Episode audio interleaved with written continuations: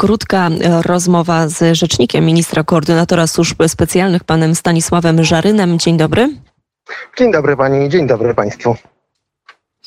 Polskie służby zidentyfikowały rosyjskie obozy filtracyjne. Mm, takie miejsca są niestety bardzo dobrze już znane, chociażby z wojny rosyjsko-czeczeńskiej, ale może na sam początek proszę opowiedzieć, o jakiej skali mówimy i o tym, co, co dzieje się w takich miejscach, czym w ogóle są te obozy filtracyjne.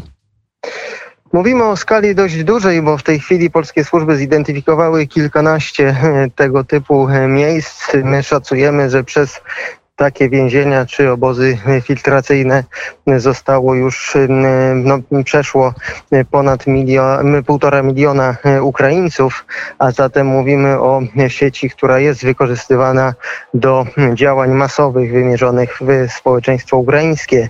Do takich miejsc kierowani są Ukraińcy zatrzymani w sposób właśnie trochę łapankowy, masowy. To tam w tych więzieniach, obozach filtracyjnych następują przesłuchania i weryfikacja takich Ukraińców zatrzymanych.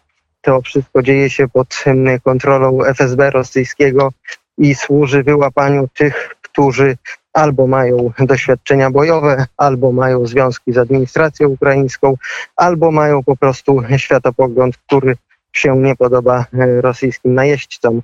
I ci, którzy jakieś wątpliwości budzą, są poddawani dalszym brutalnym torturom.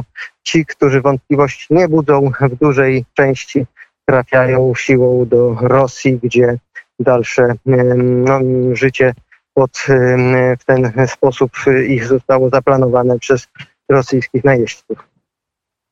A czy możemy zdradzić już, e, gdzie, gdzie konkretnie e, takie miejsca się znajdują? My dzisiaj na, w komunikacie prasowym wskazujemy na kilka miejsc, które możemy pokazać. To są miejsca innymi w Doniecku, w mieście Dokuczajewsk, czy też w Nowoazowsku.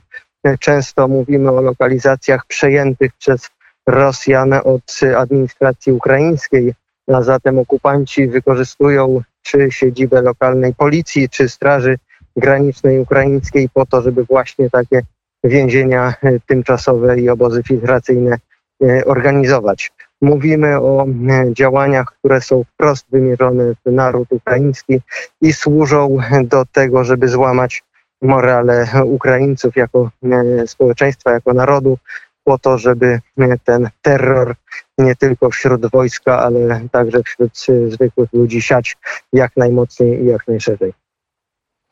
No właśnie, wspomniał Pan przed momentem o tych e, torturach, przesłuchaniach, które bardzo często kończą się tragicznie, o tym, że jeżeli jest chociażby też e, cień e, wątpliwości, to mm, faktycznie ci ludzie są torturowani, ale mówimy o ogromnej skali, półtora miliona osób. Jak rozumiem, to nie są tylko mężczyźni, którzy mogą być uznawani przez rosyjskie FSB za jakieś zagrożenie, tylko tam pewno są też i kobiety, i dzieci. Tak, niestety mamy sygnały, że wśród tych, którzy zostali na przykład siłą deportowani do Rosji są tysiące dzieci, e, dzieci, które często są również odbierane swoim rodzicom czy rodzinom, trafiają do obcego, wrogiego kraju bez żadnej opieki, a zatem mówimy również o takim powrocie do bardzo brutalnych metod znanych z najczarniejszych kart historii XX wieku i jak widać Rosja korzysta z tych samych metod co w czasach sowieckich po to, żeby e, prowadzić brutalne represje wymierzone w Ukrainę. Bardzo serdecznie dziękujemy za ten komentarz. E, pan Stanisław Żaryn, rzecznik ministra koordynatora służb specjalnych, był gościem Radia Wnet. Jeszcze raz dziękuję. Dziękuję.